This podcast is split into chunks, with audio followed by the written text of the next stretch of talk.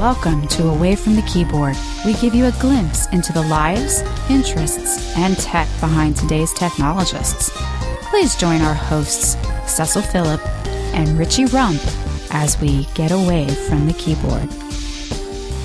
Welcome to Away from the Keyboard, where technologists tell their stories of how they started, how they grew, how they learned, and how they unwind. My name is Richie Rump, and with me I have my co-host, Cecil Phillip. What's going on, Cecil? Not much, Richie. How you been? Man, pretty good. You know what? And I'm also getting real jazzed up for Tech Night at the ballpark. Really? Why don't you tell everybody what that is? So, Tech Night at the Ballpark is an event that we ho- we host every year at Marlins Ballpark in Miami, and it is held during a ball game. So, heck, that's why we get Tech Night at the Ballpark.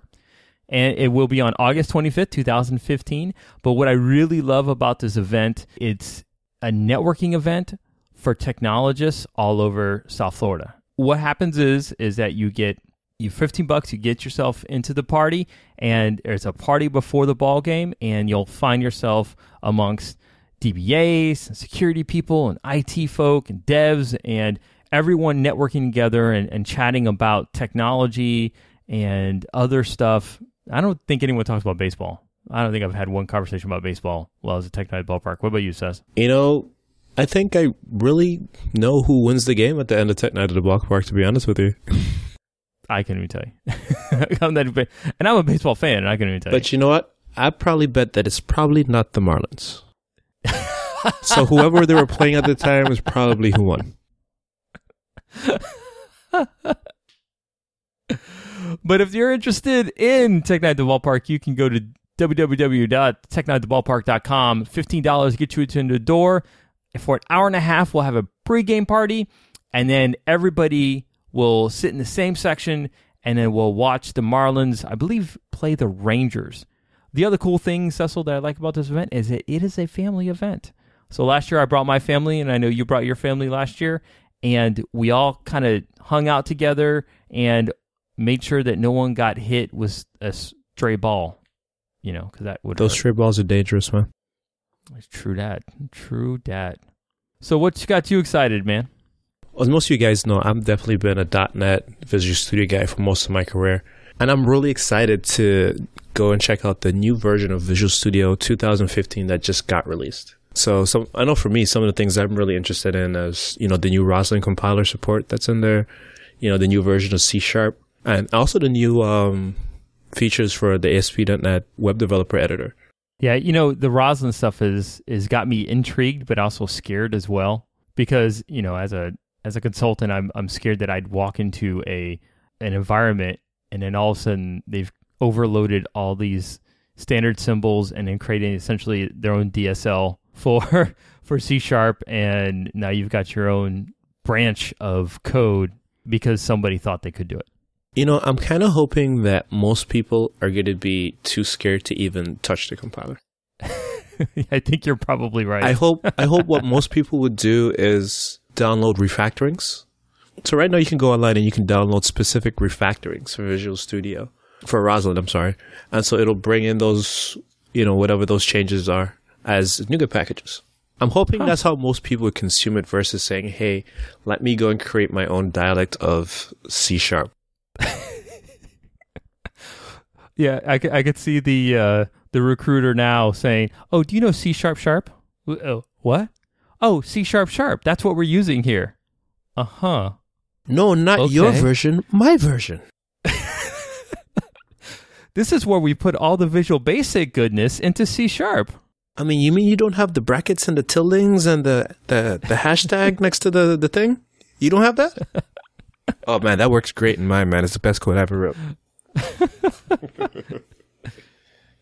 Uh, so who we talking to today, Cecil? So today we're talking to Mr. Dmitry Lyalin. So Dmitry, he's been building software for over 16 years, and he's worked in various industries including payroll, education, banking, media, and more recently Microsoft Consulting and Premier Support. Currently, Dmitry works as a product manager for the Visual Studio team out of Redmond, where he moved from NYC a few years back. In his spare time, Dmitry loves building mobile apps, cloud services, and is a very dedicated PC gamer. Yeah, I really think I like this guy, man. Yeah, man, it was a really fun conversation. So, this conversation is really cool because you'll get a lot of inside baseball, not like the sport, but like inside the company stuff about Microsoft and really how they work as far as uh, the different roles and stuff. So I was really excited and really uh, had a lot of fun doing this interview. Yeah, this is definitely a great interview, and I hope you guys love it. So this episode was recorded on June 16th, 2015, and now our conversation with Dmitry Lyalin. And now, away from the keyboards feature conversation. All right, Dmitry. So thank you for coming on the show. Uh, we really appreciate it. Oh, my pleasure. Sure. So for the people that are listening to us right now, and you know they're not familiar with you or don't know who you are, what it is exactly that you do, do you mind giving us a little bit of insight as to to who you are? Oh yeah, I'd, I'd, be glad to do it. I'm sure nobody out there knows who I am, but uh, I'd be glad to talk about it. Anytime somebody says Dmitry, go talk about yourself. I'm like, sure, that sounds like fun. So, kind of, who am I? Um, I've been a software developer for about 16 years now. I've spent uh, my career at Microsoft since about 2008 when I started here, um, and I've uh, really been focused in my career on absolutely nothing. You know, uh, it's been kind of interesting, um, kind of growing up as a developer. I've never been specialized. I've never been like the, the hardcore developer. I've never been the you know super duper architect or something. But I've done everything you, you know that I can probably think of as a as a title within within the world. And um, I've been really kind of loving loving the professional side of my life for the last 16 years. It's been a great ride. Um, kind of just a background about me in general. I grew up in New York City. I currently live in the greater Seattle area. I moved here a couple of years ago to take the, the, the job I have here at Microsoft today. Um, but I'm a New Yorker kind of through and through. Um, as we were chatting before the show officially started, I'm a, I'm a big PC gamer. I love spending the, the hours I do have off uh, playing games out there and enjoying all sorts of MMO, MMOs, first-person shooters, you, you, name it. I've I've played it, and, um, and that's a kind of a start. Nice. So I know for me, when I first really started following your activity on Twitter, I think it was just around. I think it was around Build when Build was going on, and you know all the announcements and all the exciting stuff was happening. Yeah, busy time. And, and I think what I'd like to know. I mean, what was what was your what was your involvement exactly in, in that conference? Sure. So, um, as a product manager, uh, kind of working for the Visual Studio team, whenever um, the build or you know TechEd now they call it Ignite, whenever the big events come around that you know we we invited developers to, my team is involved at various um, various components of that event, right? So let's take a step back. Let's talk about build. So build's not something that any one team runs per se. You know, when I think of build at a company as big as Microsoft, it is an event that's run by various teams, and sure. yes, there are some people that kind of are in charge, right? But um, different teams own different aspects of the event, right? And then there's of course a core kind of organizing team. They make sure that everybody has a session, everybody has you know booth space. In other words, all the teams do, right? So they, they kind of facilitate the the middleman job. But we and the Visual Studio team, we are responsible for a lot of the Visual Studio content, right? So you, if you think about uh, Visual Studio as a product, Visual Studio Online as another one, Team Foundation Server, or or other things such as like our .NET framework. So all of those things we feel a lot of ownership of, and we help make sure. And I was actually specifically making sure that the sessions at Build reflected those products and technologies, right? So I'm in session planning, uh, making sure that we we have all the right speakers and all the right topics being covered. And uh, we're also involved in keynotes. So we worked on making sure that our our things were in the keynotes and correctly presented, and all the demos, you know, ran ran good. All the all the nerve wracking stuff, and uh, all all the way down to the details around like making sure the booth had the right signage on the side of it. you know, like you, it's it's funny when you're working on something like build. You often like on one hand you're worried about oh my gosh the keynote. On the other hand, people are like nagging you, Dmitry, you really need to know what the signage should say on this one corner on this one booth, and you're like, come on, you know, you just oh right. my gosh. But it's all important in the end. Sure, no, definitely, definitely. I know for for me, this particular build felt very different. It, for me, it was almost like the coming of the new Microsoft, right, and the new visions, and you know, a lot of the new investments. Looking at Hololens, looking at the open sourcing of you know a lot of the ASP.NET technologies, looking at Visual Studio Code. You know, it it seems like it's such a different company to me. So I'm, I'm kind of wondering, what does it feel like for you guys that are working there right now? Like, does the is this culture and does the the the type of things that you guys are getting involved with feel any different to you? Yeah, so uh, what I'll, what I'll start with is to say that I think that the, the thing that you're feeling kind of as a somebody on the outside is sure. something we can certainly feel as somebody on the inside, right? Speaking, I, I will go back to what a, uh, a lot of the conversations, you know, when you hear people talk about the new Microsoft, they often talk about the CEO change, right? That's that's where a lot of people in the press kind of uh, say that that's where it started. But I would say even even before Satya took over, I think there there was a, um, a lot of great, you know, hardworking people that made decisions that kind of led up to this what you guys see as the new Microsoft. So I think, as with all stories, there's a lot more complexity than than often we get to realize when we sort of hear it. Oh, you know, everything got better when Satya started, and, and sure, we we love Satya. I think he's a great CEO. Sure. Um, I certainly would, you know, like the, the old "Will you follow the man into battle?" I'd follow Satya into battle. You know, he's he's a good person, and he's he's definitely helped continue us on the right path and made a lot of new decisions that have set the new path. But it's it's really the collection of a lot of people that care. You know, if one thing that I often feel that, that folks you know, associate with, with, Microsoft as a company, as a brand, they often think of, you know, as developers, right? And I'm not going to go talking about all the various aspects of the company, but like, let's talk, sure. talk to developers specifically. I think people don't often realize that there's a lot of people that really care about their customers in here. You know, a lot of people that, that spend hours and days and weeks arguing over things because they they feel like they need to make the best and the rightest and, and kind of the sometimes the, the, the nicest decision that they can around something that's very complicated. And kind of going back to your question, does it feel different? Yes, it definitely feels different mm-hmm. and, and different in a good way. No, that's definitely fantastic, man.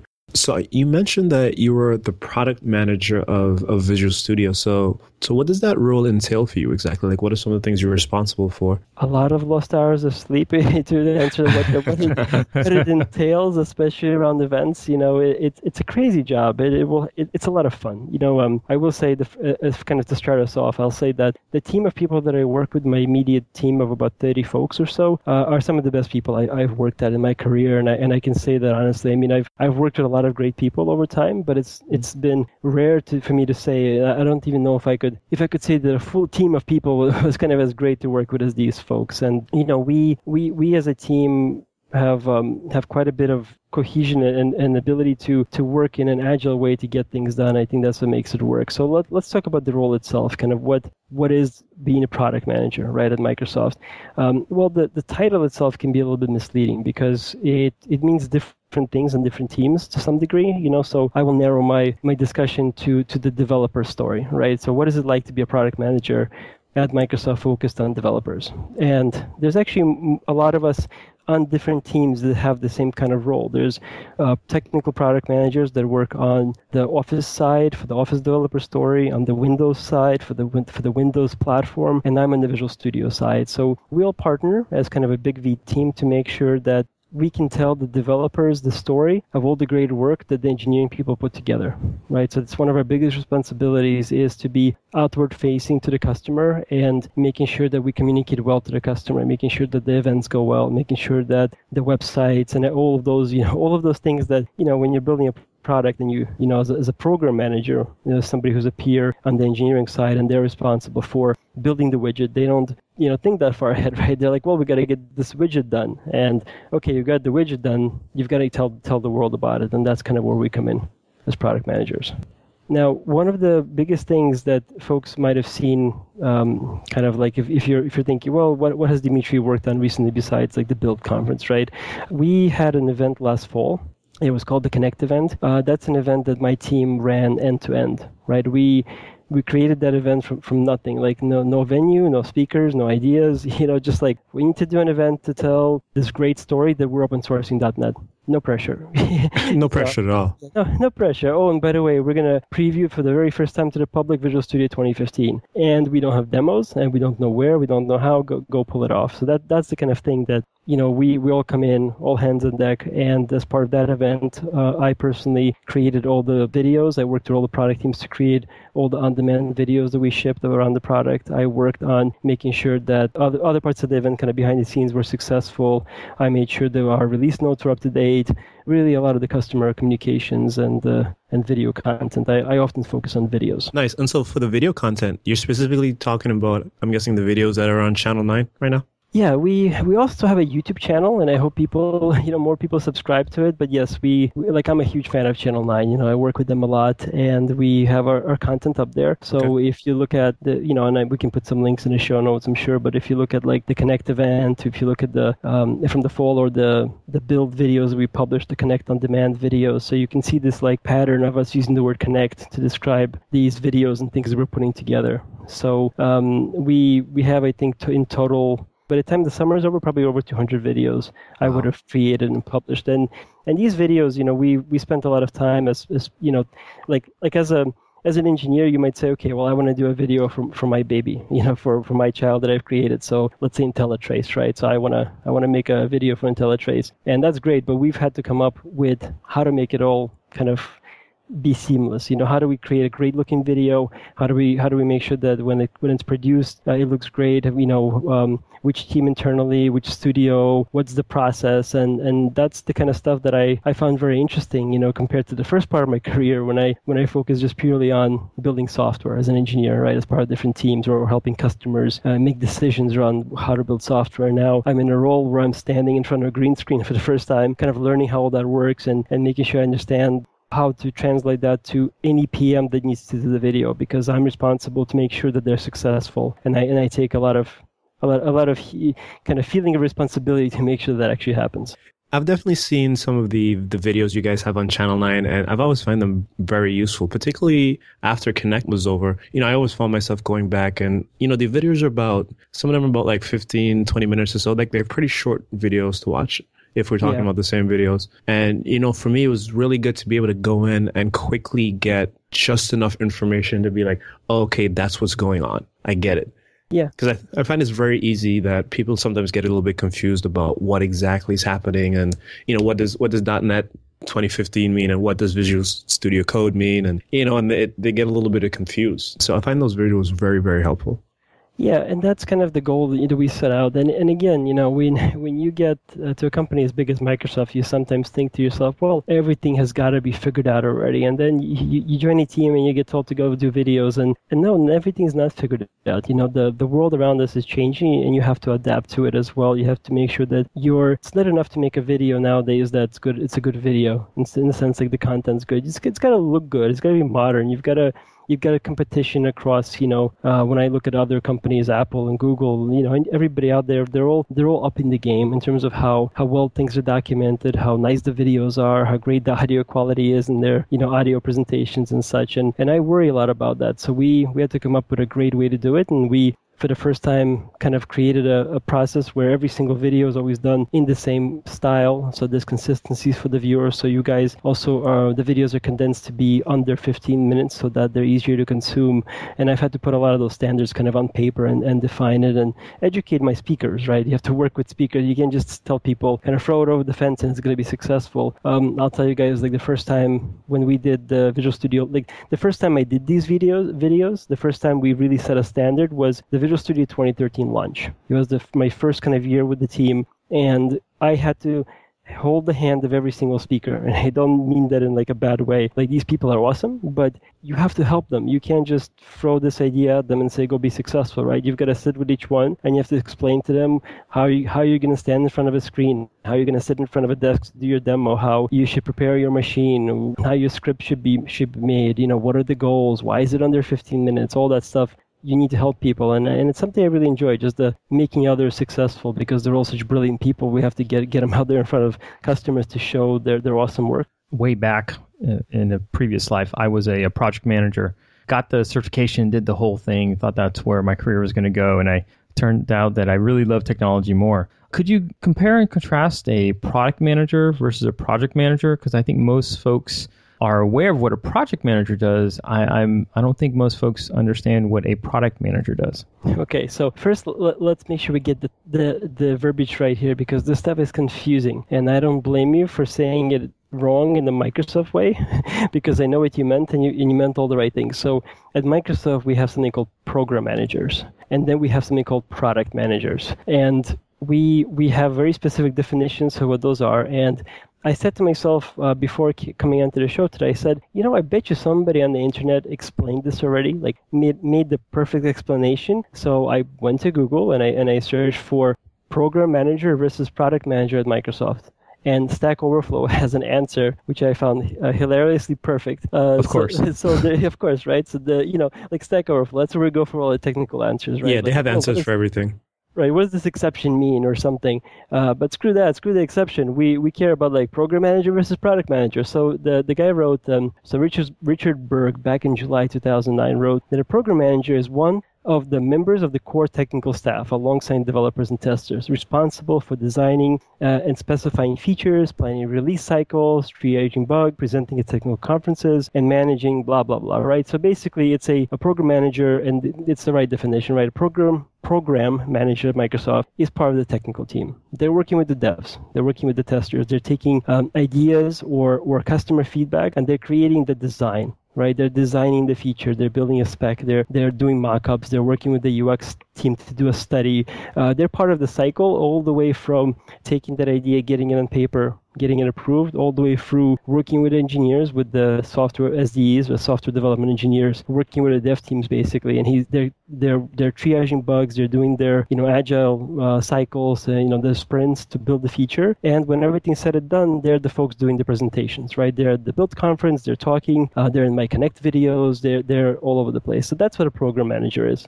Now let's get to product manager. That's what I am. Um, this person wrote that a product manager is basically synonymous for marketing suit in quotes.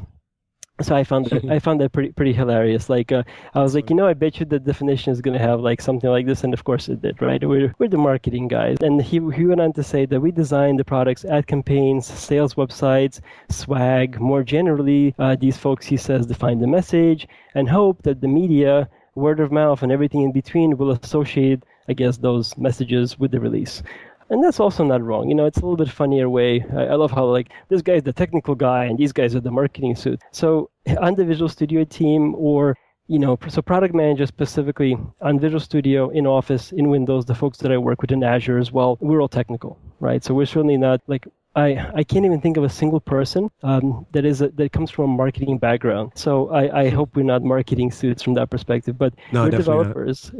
yeah, right. If you're if, if you grew up being a developer, you're, you're probably still a developer regardless of your title. Um, but we are the ones who, who do work on the things that he can he went on to say. You know, I have I have designed swag for a conference, right? I have worked on the website visualstudio.com. I am the guy who's partially responsible for those annoying you know .NET or Azure ads you might have seen. Um, the ones that follow me around, by the way, just as much as they follow you guys, because I guess I'm also somehow in the target category. Go figure. Um, so yes, we, we, we, we work on all that, and we work on the message. We we do all of that. But at the end of the day, I tell this to people: I could never be what I what I am as a professional person, like a product manager. I could never be that for something that was evil. Like I, I couldn't be like trying to push a, a pharmaceutical product on you or, or cigarettes or, or something like this is about developers and and I the reason why I love my job and I think being a product manager is great in a technical sense is because you're you're able to be that in between of the, the product and the customers and you're able to shape it shape the the message going to the developers in a in a very honest and technically accurate way right my job is to make sure that that the things that come out from program managers and developers is then translated into a, into a mass audience of developers who can consume it, get educated by it, and also at the end of the day, hopefully use the product because hey, we, we do want people using Visual Studio, Azure, etc. One of the things that we often talk about on the show is developers making a transition forward into some other role, you know, within their company or maybe within another company. So for a developer, you know, that's listening to the show right now and saying, "Hey, what types of skill set do I need to become a product man- manager?" Product manager. I said it right, right? I just, yeah, uh, you, you almost fell in my trap. I, I, uh, I was holding on. I was like, let me make sure I say this right, right? I wrote it down. I was about to say, I was like, Cecil, didn't you write it down? there you go. That's exactly what I should have done. Googled it and went to Overflow. Now it's this stuff is second sheet. talking about this heck. Um, I think it took me the, the 14 years of my of my career before I got to this role to to remember the difference between those two. Um, so tr- transition. That's a that's a great question. I will say. Um, let, me kind of do my best to go go around the, the, table of skills, right? The kind of things that I, I find that I use every single day in, in my life or use at those moments when it matters. Um, and I, I will I will tell you guys a little bit about myself before I get into it. So, when I started my career, for the first few years, as I was doing development, again, you know, 16 years. I mean, that's that sounds crazy. I, I think of the number 16 in years, and it's scary as heck to think I've been doing this for so long. But the first couple of those years, um, I I really didn't know if I wanted to be a developer for the rest of my life. I mean, I really questioned if this was the right career choice. I, I, I felt I was good at it. I wasn't sure if I wanted to be a career, and I think you guys can appreciate the difference right between those those two versions. Um, so as as I got to the point in my career probably i mean I, honestly if i was being honest myself probably about four years into it or so i realized okay I, I do love this. This is my career right? I'm gonna i'm gonna become a better developer. I'm gonna i'm gonna try to do all sorts of things. And and I just happened to be the kind of person that stumbled around. I was a um, developer, then I was a mid-level developer, then I was a senior developer, I was a team lead, then I was a release manager, uh, then I managed some people, then I managed the UX implementation of a product, then I was a little bit of an architect. Like I kept being uh, shifted around because I, I felt that I was just technically strong, but it took me even, even longer, probably kind of closer to where I am today. So maybe looking like five years ago from, from today backwards is when I I picked up this this bug, so to speak, of like, man, I want to talk at conferences. I, I want to talk at a user group. I want to I want to have a podcast, and and all of those things happened through through sheer kind of pushing myself. And you have to, as a developer, sometimes ask you, yourself, what is it that, that you feel most passionate about? And if that thing is product, uh, be, being a product manager, or if that thing is like being an evangelist at a company like Microsoft or Google or Facebook, I mean, there's there's tons of us everywhere. Um, you have to take take a step out of the cubicle, so to speak, right? You have to transition from being a person that's that's worried about the code as the only thing that you worry about, and you know deployments and successful you know rollouts and all that stuff, and you have to start thinking to yourself, well, how do I talk to people, right? So being able to speak in front of a group uh, I think is is a huge skill that, that any developer, you know, as their career moves forward, benefits from. Uh, they can start anything from a small group at, at, your company. You know, you can speak to your team. You know, even that could be stressful. Sometimes more stressful than, than talking to strangers, depending who's in the room. Um, but eventually, there's lots of opportunities we, we all have if we care to speak to, to, to, to people at different kind of events. So that's the one thing that I started doing. Um, you know, creating a podcast like I did for two years, or like you guys are doing today. Um, like I had the Connected Show with Peter Laudati, another Microsoft person. Um, I mean, that was pushing myself, right? That was like, okay, well, forget the whole figuring out how to how to run a podcast thing, but also, hey, I have to speak to people. I have to ask them questions. I have to be curious enough to, to make something entertaining. Um, so, so all those skills and all those adventures, I think, hugely benefited being able to be in a position where you're not not always, in fact, often not the one speaking in front of a huge crowd or something important, but you're the one creating that experience, right? So you're you're the coach, and you can't be a coach if you've never done it yourself. I find that to be very hard to do, right? Kind of as an imaginary exercise. Um, so that's one thing: speaking, public speaking, and understanding how to entertain an audience, how to keep engaged. I think all of those things are, are super important um, as product managers. I also think, on the other hand, some, something that's much drier, I would say, is writing. The ability to, to put your thoughts on paper. And I don't don't mean that even from a like you have to take college classes to become a great writer sort of thing. I mean, it's just about being able to create concise and clear ideas on paper and communicate that to others because I write a lot of email, right? So, so that that's one thing. But then outside of that joke, I I also create a lot of things that, that go out to the public. And even if you have uh, copy editors and people who are much better at English, you know, sentence structure and tone of voice than, than you are, um, you're still going to have to create create that initial narrative, initial initial thought. You're gonna have to cre- create the child, even if somebody else kind of takes them and helps them grow up to be the final product. So the public speaking, the writing, and also the deep technical understanding. Um, you you can't help your your product become successful in the market if you don't know the product, right? So that I think is super important. Th- those are the very three basic things I would say. You mentioned a little while a little while ago that you know you were able to to jump between these these various teams and these various roles because you're you're such a strong candidate and such a strong technical person. So, where did your passion for technology come from, and, and how were you able to continuously keep evolving and growing? And you know, what are some of the techniques you did to to keep relevant and you know keep progressing forward in your career?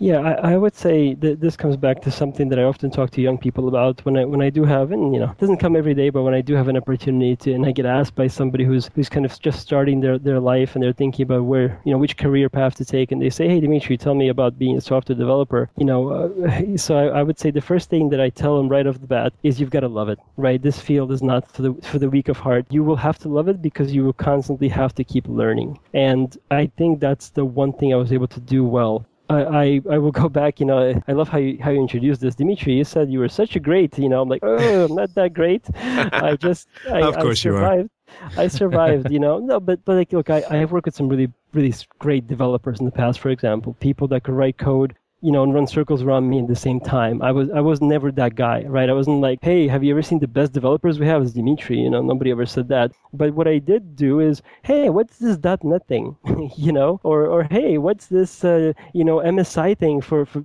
deploying our product that's better than uh, Xcopy we do today, or hey, how can we solve that problem for for the SQL Server uh, update scripts that run too long across our farm of 16 machines, you know? So I guess I asked a lot of questions, and and that's kind of where I come back to that whole you've, you've got to love it, you've got to keep learning uh, conversation, and that's that's what I did. I kept I kept asking questions, and I kept learning new technologies. I kept exploring things, and even if I never became like an expert at it, where I would like tell you everything about it and be the SME, right, like the, the subject matter expert of of let's say .NET. I was never this SME about .NET but I, I was probably one of the first people in, in my company to learn about it, to program in it, to, to realize how it, it could help us develop a certain kind of new project easier, better, faster, etc. And I think that's where where folks have to find that passion. And I think that's what helped me constantly shift around. And then, you know, they didn't drag me into architecture because I was a great architect. They dragged me in because I spent more time tinkering WCF than, than anybody else, and they needed their services fixed up across the company.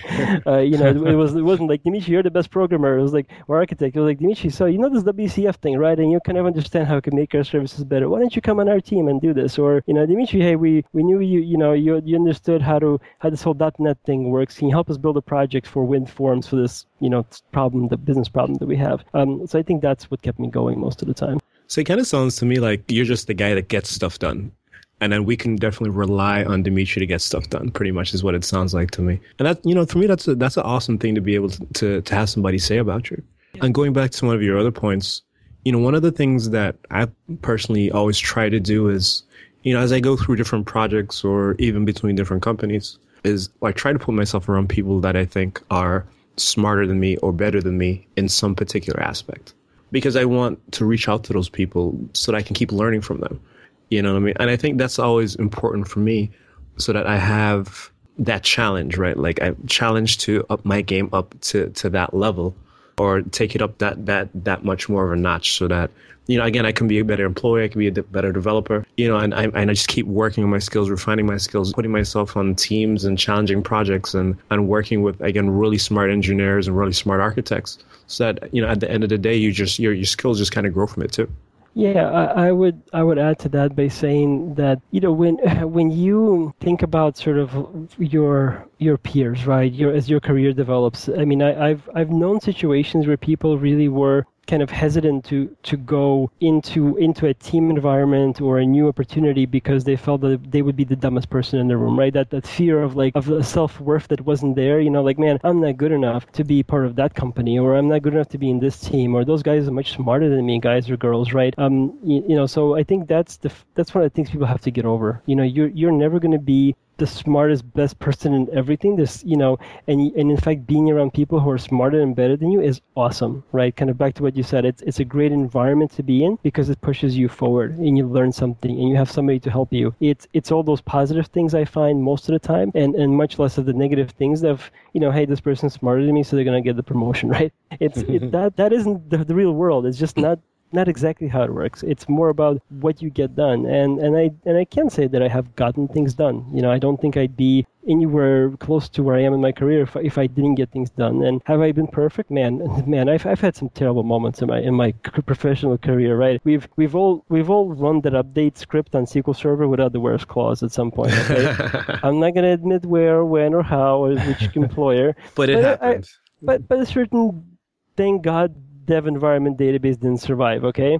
Um, I oh, you were the guy. Yeah, that was you me. were the guy that did that. Oh man, you forgot we worked together. I knew I knew Richie forgot about me. I was like, Richie hasn't brought that up yet.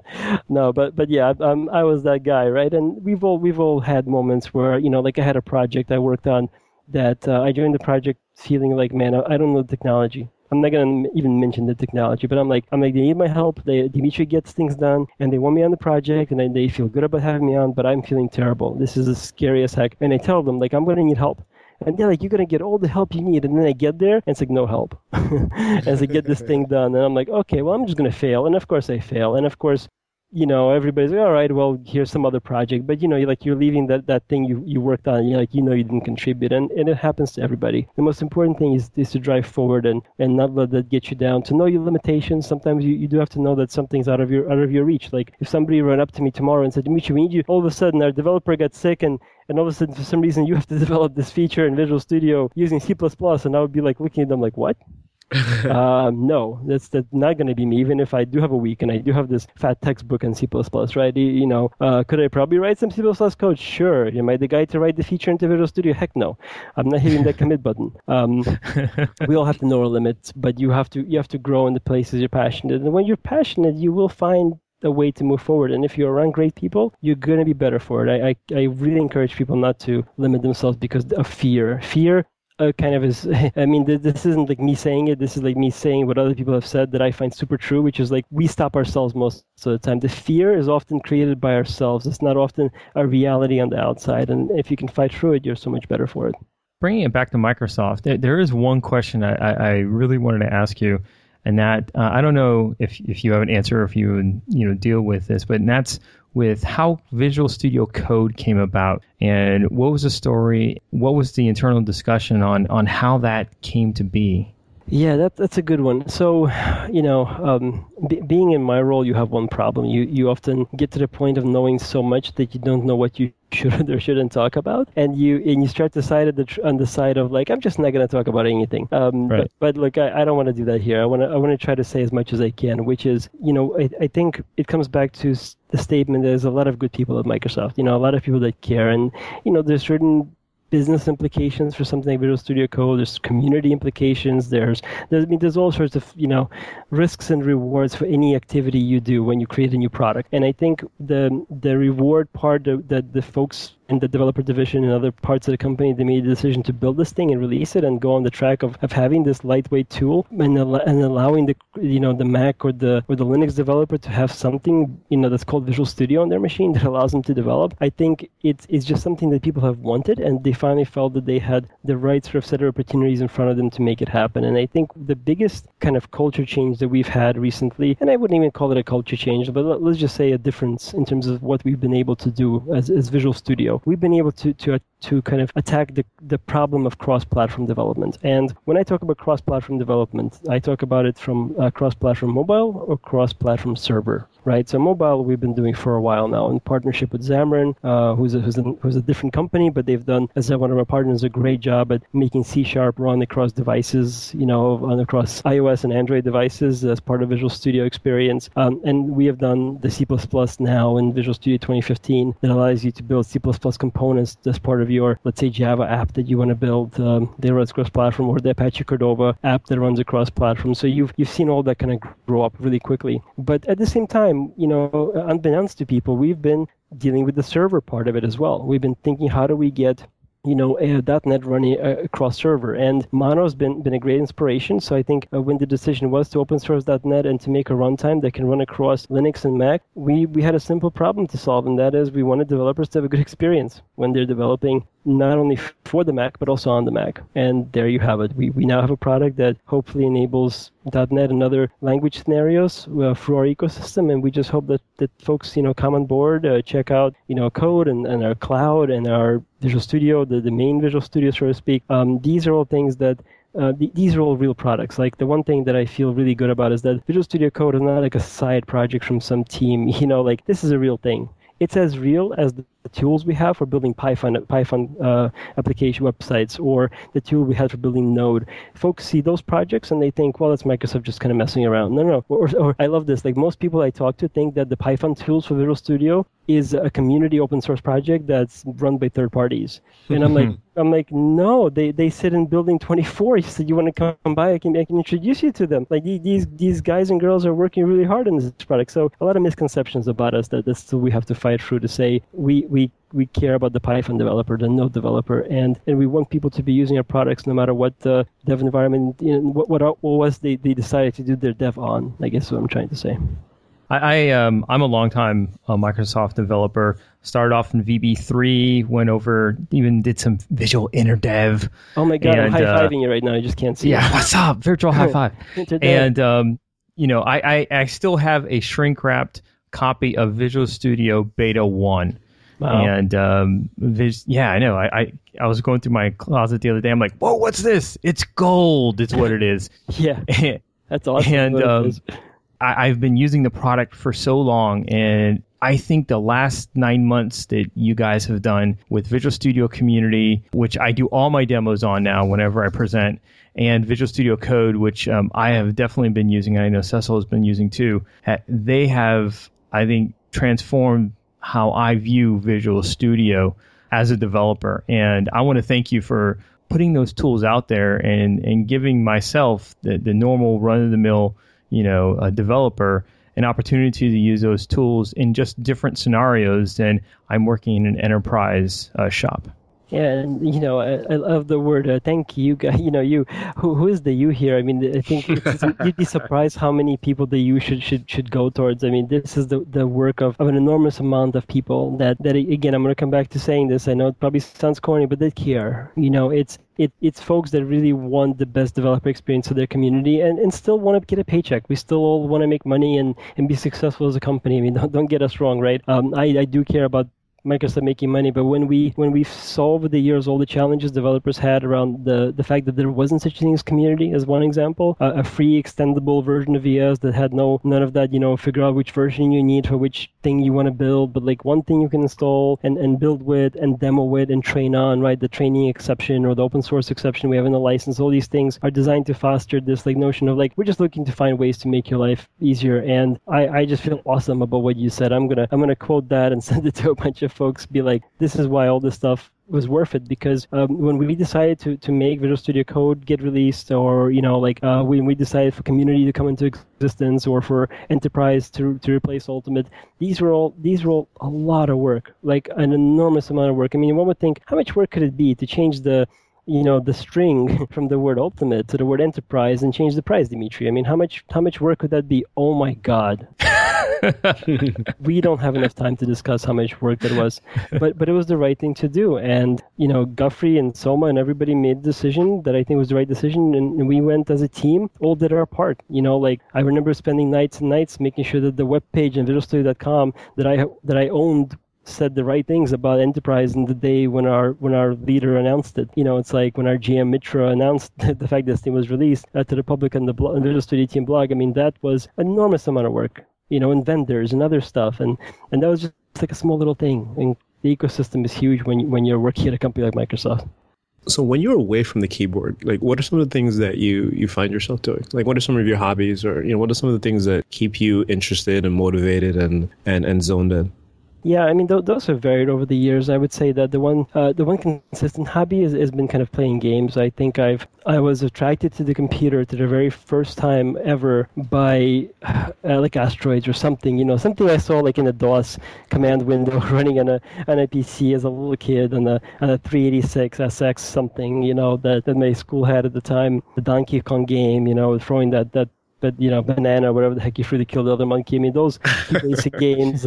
I mean, you you guys might know what I'm talking about. Those yeah, I know what you're talking about. Really, yeah, there you go. Uh, those are the kind of things that really attracted me to, to computers, and I was like, oh my god, games! And I did the whole console thing for a while uh, as, as a kid, but I really stuck with PC for, throughout today. Um, so gaming is a huge hobby. Uh, when I was younger, um, I also volunteered with the New York City Police Department. I was like an auxiliary police officer, and I did that for six years. I I found that to be very, very interesting and, and exciting and, you know, opening my eyes to, to the world that I would have probably never gotten to see as a civilian kind of all, all the time. But at some point I had to stop that. I, I just couldn't commit the time and there was other other concerns in life that needed my, my full time attention. You know, I got married and, you know, life changed, joined Microsoft, that sort of thing around the same time. So I think the only the only hobby that's the only kind of outdoor activity outside work activity that survived with me is honestly playing games. We, like me and my wife, we're not outdoorsy people. We're not like people that love camping. You know, sure, we like to see our friends and that sort of thing. So yes, spending time with people, people I like, definitely high on my list. But in terms of like hobbies, I would say gaming is probably the, the one hardcore hobby that I have. So, what are some of the games you're playing right now? Um, I've been spending time switching back and forth between a couple of MMOs. I've been playing Star Wars: Old Republic quite a bit.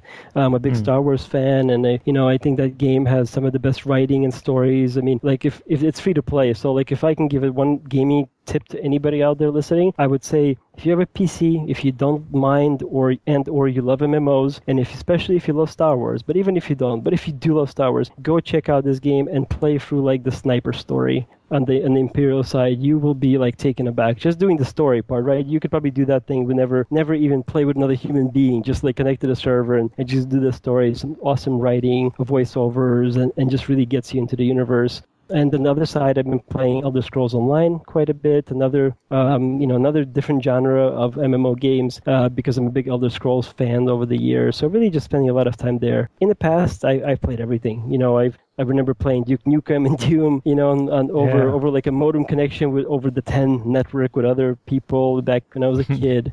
oh, um, I remember kind of early internet days. Somebody said, "Oh God, there." You remember 10? There's actually, the, like, nobody ever knows what I'm talking about. Do you guys know what the 10 network was? Yeah, I know what the 10 was.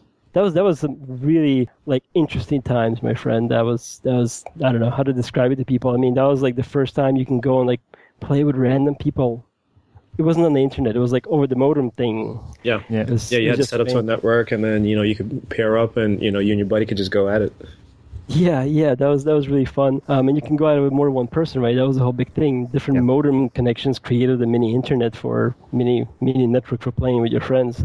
Um, that was kind of really high tech. And I went from there and played every game under the sun on the PC, from like uh, Star Trek, you know RPGs all the way through you know like Solar Winds or you know every every game you, you can probably think of. I played Mass Effect more more than I want to admit. Um, lots of games, but really MMOs have kept my interest lately.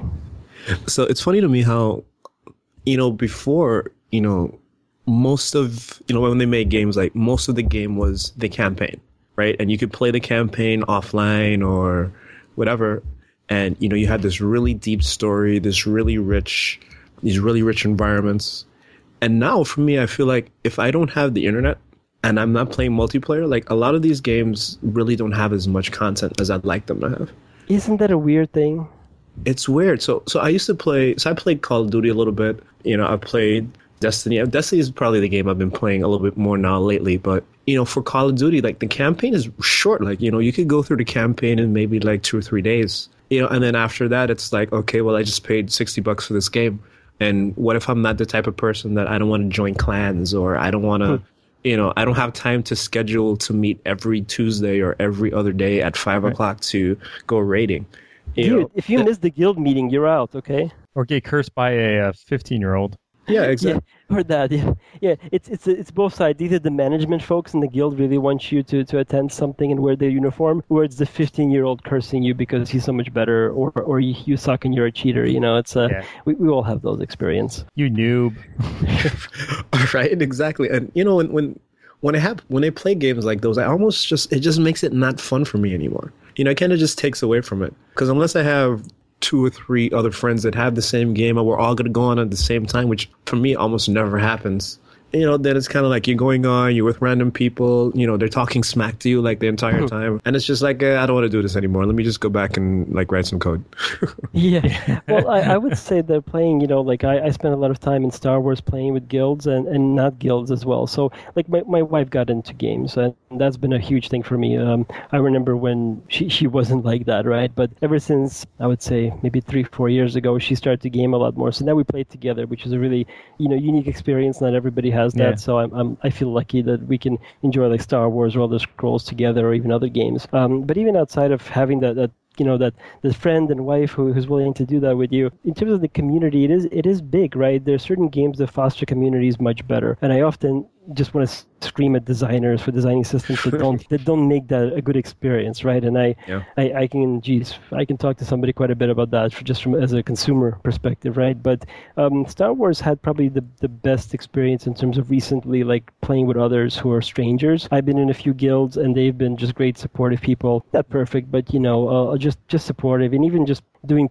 harder content with pickup groups as they call it you know ran, random strangers who, group up with you getting on voice chat with them and having them explain the fight to you and being patient and being okay if somebody doesn't do as well you know based on their expectations. I mean those those are the kind of things that at the end of the day you walk away from the experience. If you win if you kill the boss if you don't kill the boss you feel great. That's where you're winning. And I would encourage all game developers to think about that. You know, you have to create the community and therefore the tools so they can group e- people can group easy, find each other easy, uh, built-in voice chat. Neither here nor there. I would say TeamSpeak kind of won the game there. Um, But in, you know, on the PC side of it, right, or Xbox Live on the Xbox. But you definitely want to want to do that and have a good ignore system. You you want to be able to get get those people you you want out of your life out of your life. You need a moderation there's really no way for these you know big title games to survive without a lot of that. It's so sickening where you know you have people who are constantly cheating and nobody's doing anything about it, or you have people that are constantly horrible, rude, or just annoying, and it ruins your experience. And that that's something that does cost developers time and money, and they have to invest into it if, to be successful.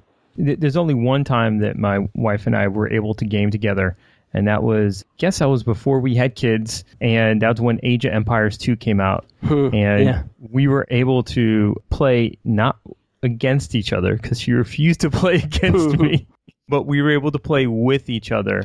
And whether that was online or whether that was with some just some bots coming out, and I had fun right playing that, and she enjoyed it because she's a big historical buff. So she was able to, oh, well, let me try out this civilization or that civilization and build it up. But I do remember that one time that we were able, that one game we were able to play together, you know, quite fondly. Yeah, and that to me is a, is a great example because we have the same thing, right? We don't play against each other. It's always co-op. It's always about um, playing against other people together or against other AI opponents as a team or as, as just two of us. And that really is, a great experience. It annoys the heck out of me when um, you have a game like Fallout, for example. I'm a huge fan. She's a huge fan. But, you know, it's like when you have that limited kind of family time together and you decided that gaming is going to be the investment you make, um, you know, what, what, what has TV always been good at? You can put as many people as you want in front of that tube, right? And they all get the same experience, right? They can cooperatively watch TV. And I often ask myself with game developers if they're, you know, I mean, look, I understand, right? Online stuff takes coders who know what they're doing and, and it takes investment and time. And some companies just vote out of that ecosystem. But but I do question whether they sometimes miss the opportunity. If Fallout had a co-op mode, even if it was limited to just being a sidekick and never being part of their core story, like I would play that game a lot more, right? And I would buy the DLC more, and you know, we we would have more experiences. And you know, those of us who who are married and have those, those folks are willing to engage in the same activity. Um, I mean, I see that becoming more and more common as generations change. Yes, my parents don't game together. Me and my wife got into gaming together. I can imagine my kids will naturally just game together if, they, if they're married, right? If they're both computer people, uh, computer oriented kind of people. So I think the, the investment is a worthwhile investment for game developers. I hope more realize that uh, enabling uh, whether your your two best friends. You know, I had my my best friend years ago that I used to play with all the time when I was a kid. You know, me and him would, would play every game together, starting from the 10 network all the way up to you know on, playing on the internet. So I would say co-op is super important, and, and but it is an investment to make. I think one of our our go-to games when you know it's time for you know the family to get together and play something definitely has to be one of those dancing games like Dance Central or something like that. Yeah. Because you know, because that way, kind of like you said, like because that way everybody can get involved, right? And I don't have to worry about memorizing button combinations or the killer combos or anything like that. We just stand up in front of the TV, we, we pick a song, and then you know we're just you know we're dancing, we're acting a fool, we're just being stupid around each other, and it's just so much laughter and enjoyment coming from from those types of games, and and as as simple as it is, for me, like you know, I I feel like I'm bonding with my family a lot more when we were able to play games like that. Yeah. I mean, of course, I, I, I still want, I still like playing Halo. I still like playing the Arkham series. I still like playing those other games, but but those, like you said, those are more like solo type games. Yeah, And yeah, this- something to be said for that. You know, for both of those being unique experiences, right? They're not the, the saying gaming is being way too generic, right? There's all sorts of like Yeah. levels and, and scenarios there that some are much better for for the family versus other things. No, definitely, definitely. But for me, that that experience for me is a lot more interesting for me. You know, so I'd always try and find games that everybody could kind of be a part of. Like I'm, I'm guessing like if if you had a Wii, like you play like Smash Brothers or something like that. Or, yeah, right. Or um, Yeah. what's that other game? Um, I think it's called uh, uh, Rivals or something like that. Like the sports games. Kinect Rivals, I think that's what it's called. But even like games like those, where everybody, you know, we're playing tennis together, we're, bowling, we're playing golf, and you and you're being interactive with each other. You know, it for me, it's just, just that much more enjoyable. Yeah, yeah, for sure. Th- those are really great experiences, and you know, I again, I I'm always a developer, right? I can't help not to have that developer hat when I see uh, stuff like that. And I start to analyze the genres and think about all the technical, you know, pros and cons, and you know, it really, it really is though amazing kind of where technology is going, especially um, what really piques my imagination is all the VR stuff that's coming out now. I mean, it's all very early on, and I was one of the lucky people at Microsoft that, that got to put out the HoloLens headset early before the public got to see it. And I mean, it, it's incredible, right? When you when you are now, uh, you know, with Oculus Rift and Hololens and all these all these headsets, you know, you're taking yourself and removing yourself from the physical space, moving yourself into a virtual space, or bringing virtual spaces into your world. I mean, the world's about to change, my friends. You know, I think five years from now, we're going to be having a very interesting discussion about how we in the family. Um, we're in a living room together, but we had headsets on, and we were all on Mars, you know, as opposed to like you know playing with the drums. And who knows? I mean, I- it's exciting. I I love I love where we are today with technology. The future is bright. That was a great conversation with Dmitry. We want to thank him for coming on the show and sharing his passion about gaming and Visual Studio. If you enjoyed this episode, leave a comment on the website at awayfromthekeyboard.com or on Twitter at AFTK Podcast. You can subscribe to the show via the website or on iTunes. And while you're on iTunes, you can comment and rate us. And if you really want to know what makes us tick, sign up to our newsletter and we'll give you behind the scenes access to Away from the Keyboard. Next week on Away from the Keyboard, we'll have a conversation with DBA and Civil War reenactor Gareth Swanepoel. Is that how you uh, say his name? Yeah, that's how you say his name. Oh, great. Perfect. and this is a great conversation. I can't wait to have you guys listen and gals, you people listen to this conversation. It's awesome. it's fantastic. We'll see you next week. Ciao.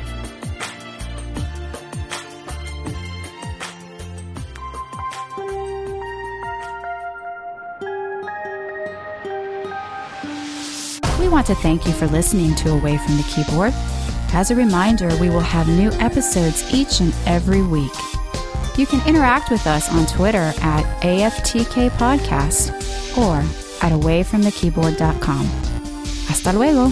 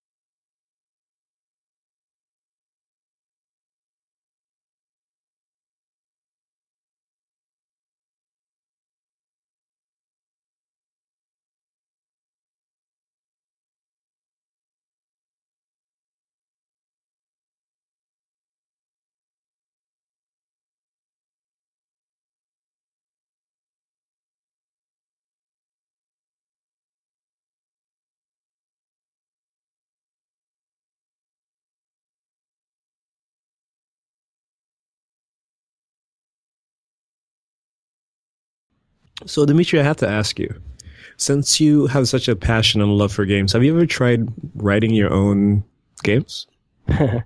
Um, yes, I have. I have tinkered with it. I, I mean, I've built like apps for Windows Phone. That's the things that I've actually shipped on my own in recent times, and I've certainly shipped products at customers, you know, and, and for my employers and such. But gaming has never been a professional thing that I that I've ever, you know, had the opportunity to work on. May- maybe one day, you know, I'm, ne- I'm never going to say never to anything, but for now, uh, gaming company is not on my resume. Um, but, but personally, I, I think it's it's an awesome, awesome idea. The problem that I have with, with making games is that I'm just not a strong game developer, right? I don't have a lot of the skills that I feel a person would need to, to write a game as an individual because you need a little bit of an arts, an arts kind of background. You need a little bit of a, of a physics, geometry. You know, you need different things depending on your idea. And most of my idea needed enough stuff that I kept stopping myself. Like, okay, I've hit a technical wall where I alone couldn't do this. And when you're tinkering, it's easy to, to do something like a Windows Phone app for like a podcast show, like I did for the TWiT, the TV network. But it's it's really hard to make a good game. And I'm and, and that and that little angel devil comes up and it's like, oh, go go make it anyway. And then the other side goes, but you don't have the skills and that's when the knowing your limitations comes in. If i'm not going to do a good job i'm going to i'm not going to spend my personal time on, on something like that. Um, but i hope one day you know maybe. Oh wait. I remember you now. You just you mentioned the, the TWiT thing. And thing, um, yes. yeah so you were were you at the recording that they had after the build with Yes, richard and carl franklin there? Ah okay i did see that episode. I'm like oh that's really cool. That dude get the app, man. He he got the props in the show. Oh, that's amazing. It only took you an hour and 50 seconds to remember who he is. Listen, man. I I am just about as sleepy as this cat on my desk right now. I, I started this show by saying to you guys, nobody knows who I am, and that really is the truth. I mean, we, we all we all have so many people out there that we know, social networks and all these shows and podcasts. I mean, it's hard to keep it straight, right? Except for the big stars. I mean, like everybody knows who Scott Hanselman is. I mean, but after that, like at Microsoft, who? Yeah, nobody you don't know who Scott Hanselman is, right? Who's Scott Hanselman? Never uh, heard of him. Keller, or you know, like some, you know, Dan Fernandez. You know, people that have been up up in, in Channel Nine, other places at events for a long time. You know those names. Um, but you know, th- there's just a ton of great people out there working on awesome stuff, and I was just you know kind of privileged enough to, to build that TWiT app, and I'll, I'll tell you guys a backstory, a short one on, on how that came to be. I was at a Microsoft internal event um, where they do like technical readiness years ago.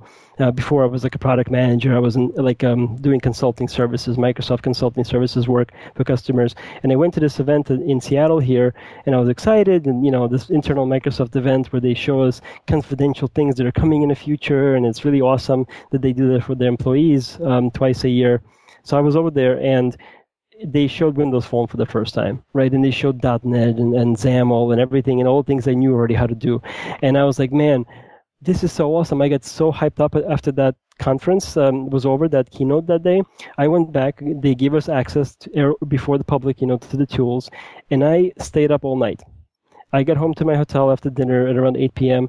and I coded till 8 o'clock in the morning. I don't know how I how I survived this Nice. honestly, um, but I coded my first prototype of the TWiT app. I don't know why I chose TWiT. I was like, man, I like these guys. You know, let me build an app for it. And we had like a thousand people, like a party, sort of like show show and tell for Windows Phone. And I emailed those guys and I said, I said, look, I didn't sleep the whole night, but here's a screenshot of the thing I built with the thing you announced yesterday. Can I come to your you know event and show it off and they had me on stage that was the first time i was ever in front of a thousand people cheering Whoa. Wow. and I got to show my app for like 30 seconds. Um, and it was it was such an amazing thing that I that I didn't spend like six months building the real thing, you know, making the, the real one. And I, I had like app number 700 or something in the marketplace. It was really cool. But yeah, it's uh, you know, when you find your passion, my friends. I mean, that's what it comes down to. That's like developer superpower there. That's what that is. Yeah, Coding until 8 o'clock in the morning. a lot of excitement. I'm telling you, man, endorphins or whatever. You know, excitement gets you through it.